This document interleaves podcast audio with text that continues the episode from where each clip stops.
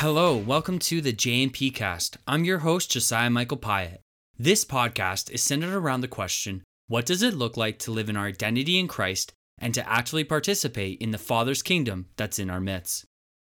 On today's episode, we transition from Paul's warnings to the church in Colossae into Paul's practical teachings of the implications of the things that we have been looking at throughout this entire season. I hope something in this message encourages you today. How do we, as followers of Jesus, process, take actions, and live our life in the world that seemingly says that Jesus, our King, and his kingdom is irrelevant? Where is it that we start when we begin to look at the things that and process the things that are going around around us personally, but also on a societal level? When you and I approach our week, when we go through the ideas and the the routines and we go through the calendar and we see what our week is going to look like, how do you and I see those things and how do we process them? Paul in this section is going to be bringing some very practical insights into the ways that the followers of Jesus both look for and process the things that happen in and around them. If you have been tracking with us through this letter, we are now transitioning out of warnings and into a very practical teaching about what it is to know, grow, and show Christ in us. Paul is going to transition the subject through the form of two questions. Last week, we looked at this question if we have died with Christ, why do we still look like we're living in the world? Today, we are going to be looking at a new question that Paul is going to ask. The question that Paul is going to ask this church and you and I is if we have been raised with Christ, then what should our lives look like? Maybe today is less of a question and more of a statement that Paul is trying to bring forth for this church in Colossae and for you and me today. It's just like Paul to take this image of death and life and bring them together to a full picture of what it means to walk with Christ. Paul is inviting this church into the opportunity that we have to live through Christ before he gets into actual, very practical and specific ways that these things will manifest in this church's life and your and I's life, he wants us to first ask this question on what are our eyes on and what are we thinking about? In other words, what do we see and how are we processing the things that are coming through our life? Let's read this first part. So, this is Colossians chapter 3, and I'm just going to be reading verse 1 for right now. If then you have been raised with Christ, so there's the question, seek the things that are above, where Christ is seated at the right hand of God. If you have been raised with Christ, Christ's resurrection has an effect on every followers of Jesus' life. Our life looks different because of the death that we shared with Christ on the cross.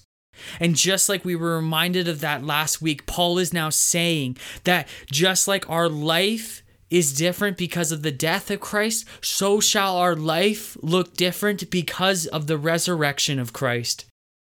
Whether we like it or not, death is an essential part of the process of walking out your faith with Jesus. But death does not have the final say. There is a resurrection to come. Some of us have done things in our life in the name of Jesus. We have genuinely felt the call to step out and to do certain things. And when we've done these things, if we're honest, when we look at the results, we see death. We don't see the things that we dreamed of. We don't see the things that we were hoping for. I've got good news for you today. Death will never have the final say. Our Father is the Father of resurrection, and He will resurrect certain things that we sacrifice for Him, certain seeds that we have placed in the ground. Just like with a seed, when you put it in the ground, it looks like nothing is going to happen. And yet you pour a little water on it, and through time and through seasons, growth begins to happen, fruit begins to form. But when you first start with a seed, it has to almost die in order for life to come up. Today, we're going to be looking at the resurrection, the life that we get to live in Christ before we do that, it's interesting to me that in both these questions that we looked at this week and last, Paul uses this word with. You see, Christ's death was one that he had to experience, and yet for you and for me, we now actually put ourselves with him in that death. Jesus was a real man. He really came to this earth. He lived, he taught, he did the things that were written in the book and he died on that cross and he rose from the dead. And Paul is telling us that in that death and in that resurrection, you and I get to be participants within it. He is saying to us that the Father of all things desires to be with us. This is a powerful truth when we begin to understand what this means as we walk out our walk with Jesus Christ. You see, we don't do things out of a place of trying to earn it. We do things within the reality that the Father is walking with us through His Son by the power of the Holy Spirit. We are never alone as followers of Jesus. There is nothing that can separate us from the love of God. That's what Paul says to the church in Romans. I'm kind of going off script, but that's okay. I think it's an important truth for us to remember today. So, to dive back into this message specifically, what does Paul say after he asks this question if we have been raised with Christ? He says, Seek the things that are above, where Christ is seated at the right hand of God. Seeking isn't a passive word, but it is an active one. In other words, you and I, as we follow Jesus, we're not going to accidentally see his kingdom. We're not going to accidentally see his kingship in the midst of our life. No, Paul is telling us that we need to seek this out. We need to look for it. We need to pay attention. In other places in the Old, in the New Testament, they use this image of staying awake. You know, that idea in our culture of being woke is one that actually is rooted in scripture. It's this idea of being fully awakened to the reality that is going on around us. You see, in our world, that wokeness comes from a place of physical realm. But in Christ, there is a spiritual realm that we are aware of. There is a heavenly realm that we are aware of. And Paul is telling us and telling this church in Colossae that Jesus is king and that he is Lord and his kingdom is coming into our cities. He's coming into our neighborhoods. And we have an opportunity to see this happen. This isn't a hypothetical future, this is a reality that you and I get to stay awake to. But it is very easy for us to fall asleep. It is very easy for us to stop looking for the ways that Jesus is king in our life and in those lives around us. Disappointment, fear, anxiety, depression, lust, pride, selfishness, ambition, there's all sorts of things that can get in the way of us paying attention to the ways that Jesus is in our midst. Paul is telling this church that our life we now live is not only accomplished by and through Christ, but this new life is actually for Him. Paul is going to say to this church and to you and me when we begin our days, when we look at our schedules, when we look at the things and the tasks and the different places that we have to go within our day, we need to begin by asking this question Where am I going to see Christ's kingdom today? Through the different interactions, through the different moments that I have today, there is an opportunity for me to see Jesus as king. There is an opportunity for me to see his kingdom. Now, these moments aren't all going to be this climactic thing. It's not going to be necessarily this big existential reality that we experience. No, it's often going to be in the everyday small moments. There's an opportunity to see Him and to see Him clearly. My wife uses this term. It's brilliant. She says that these are the mustard seed moments of life. You see, they seem insignificant. And yet, when we begin to focus on it, we actually end up seeing his kingdom everywhere. It spreads, it's beautiful. But how do we know what to look for? Paul is going to give us some insight into this in this next verse. So, this is verse 2. Let's read this together. Set your mind on things that are above, not on things that are on earth. For you have died, and your life is hidden with Christ in God. Paul is now moving from saying, encouraging this church to seek Christ, to seek his kingdom, to see how it is around us to now saying that when we process these things when we when we think about the things that we are going on in our life would we not think about them in a way that's defined by the circumstances or the things that we physically see around us. That might sound a bit abstract, and so I'm going to try to break that down practically to what does that mean. Paul is asking this church, what does our prayer life look like with Christ? What is the conversations that we have with people consist of? What keeps us up at night? What drives us? What motivates us? What draws us in? Our minds are to be above and not below. Now, if we've been following Jesus for a while, we need to be careful how we hear this. You see, this used to be actually one of my favorite verses in the Bible. And it's so funny because it's not that it's not anymore, but the reason why I like it so much today is so different than the reason why I liked this verse in high school.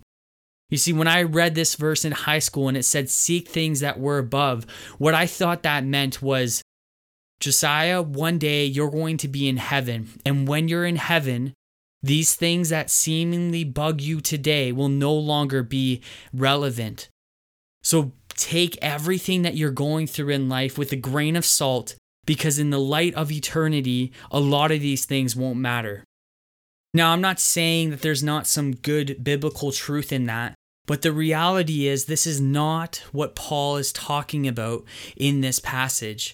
You see, when we grow up in the church, we can sometimes fall into this heaven mindset. And, I'm, and I want to be very careful, so please follow what I'm trying to say it's not that we don't look forward to going to heaven one day, but the reality is when Jesus came into this earth and he started leading his disciples, there's a lot of significance behind this. And maybe when we're out of Colossians, I'll do a, um, a message on the Lord's Prayer.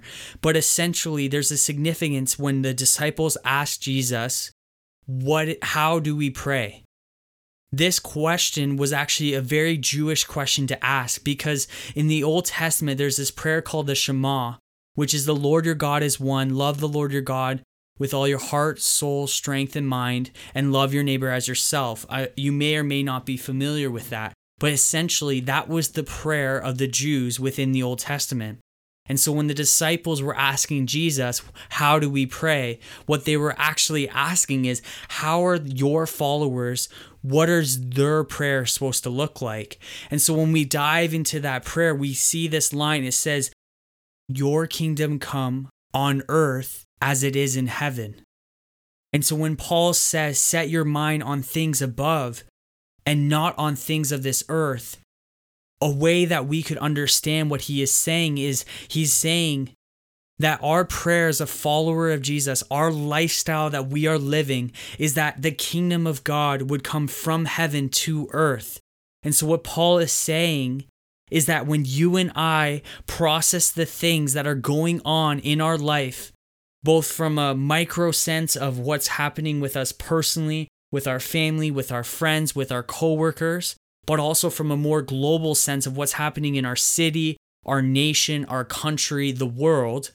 Paul is saying, do not start your processing from the things that you see on earth, but start your processing through the way of the kingdom, through the mindset of the Father who is who is graciously imparting his kingdom in this earth through Jesus Christ, our King, by the power of the Holy Spirit. You see, there's a different shift that Paul is trying to get us to have. This is the shift of the kingdom coming to earth. He is saying, Do not let what happens on earth define who you are or what you do.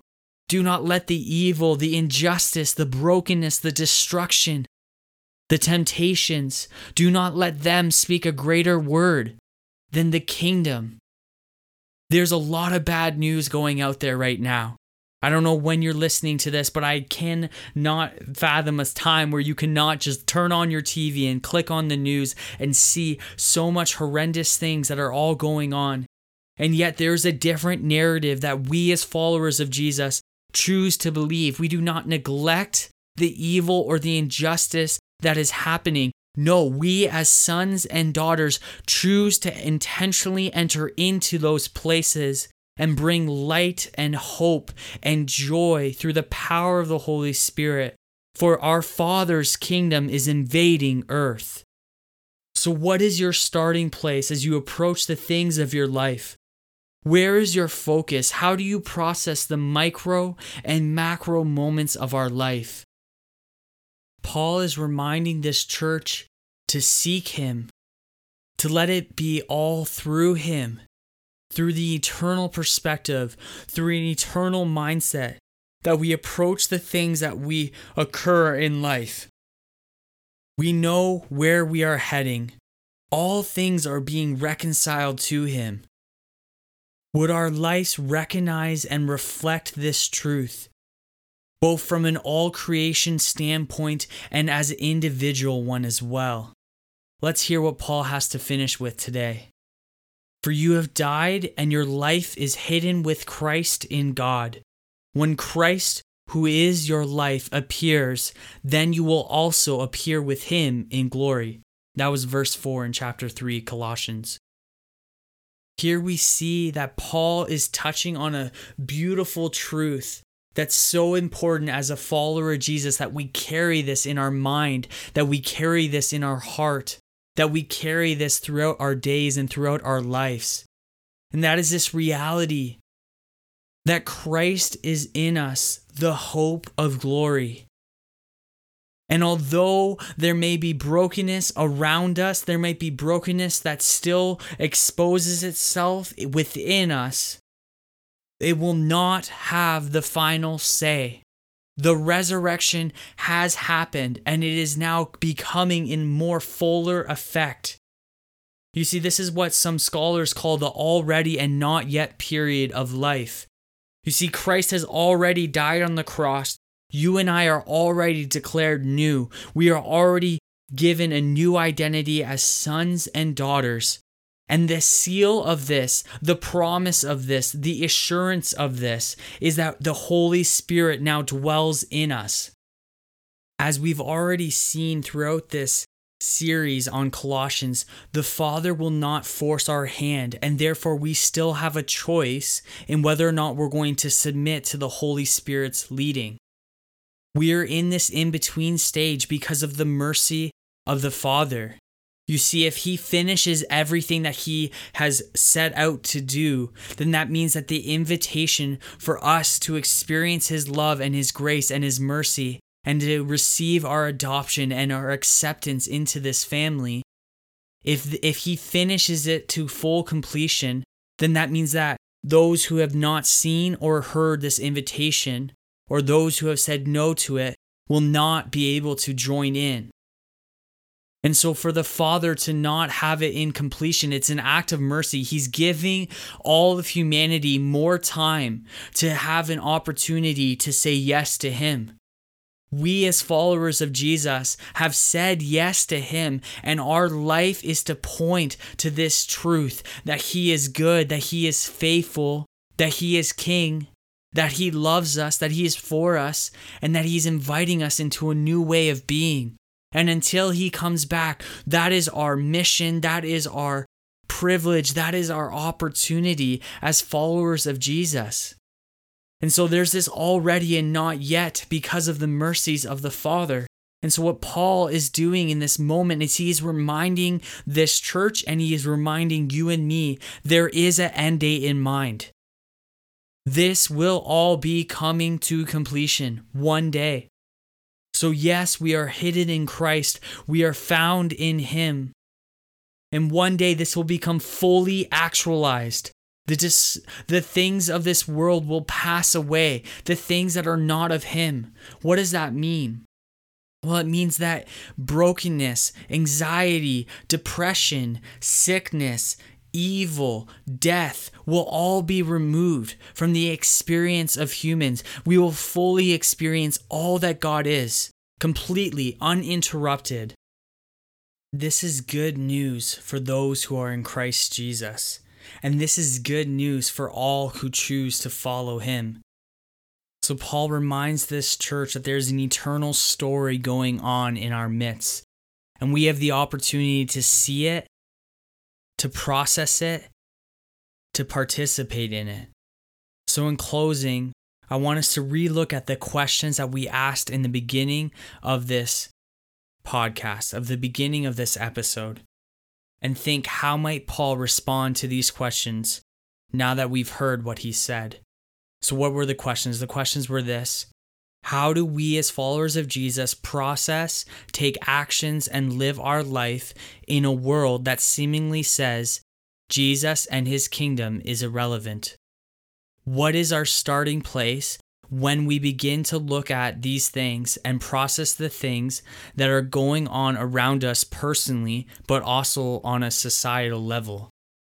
So I want you to think about that, how Paul might answer those questions or how Paul might respond to those questions. Here's what I kind of came up with. So I think that Paul is reminding this church and you and I that the Father's kingdom is in our midst, regardless of if we're aware of it or not. It is easy to miss it, even for followers of Jesus.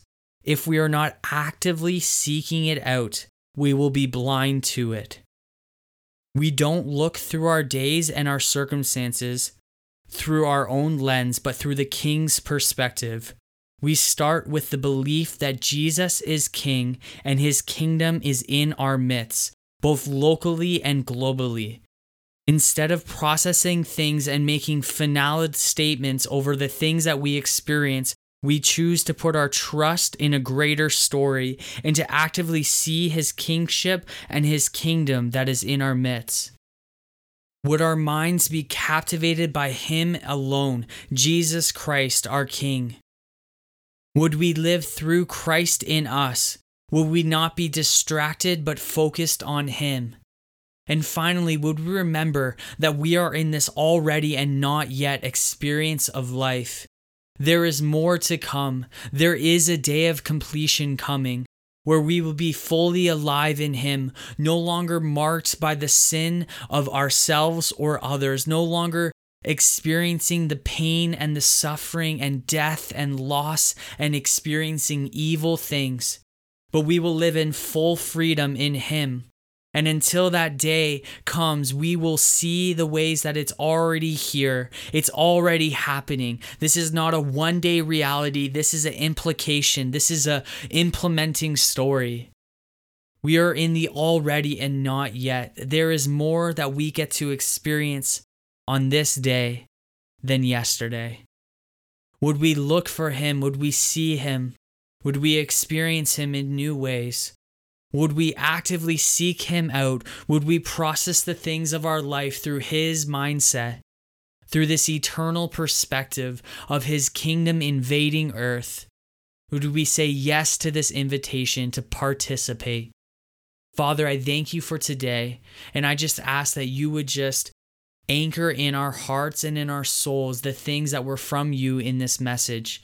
Let the things that were not be dissipated Father, would we see your invitation and would we say yes to it again today in a fresh way? Thank you for the ways that you will reveal your kingdom to us today. Thank you that you are King, that you are Lord, that you are faithful, that you are intentional, that you are drawing near to us. Oh Father, would we see you in new and fresh ways? in those mustard seed moments. Father, we are actively looking for you. We are thinking about you.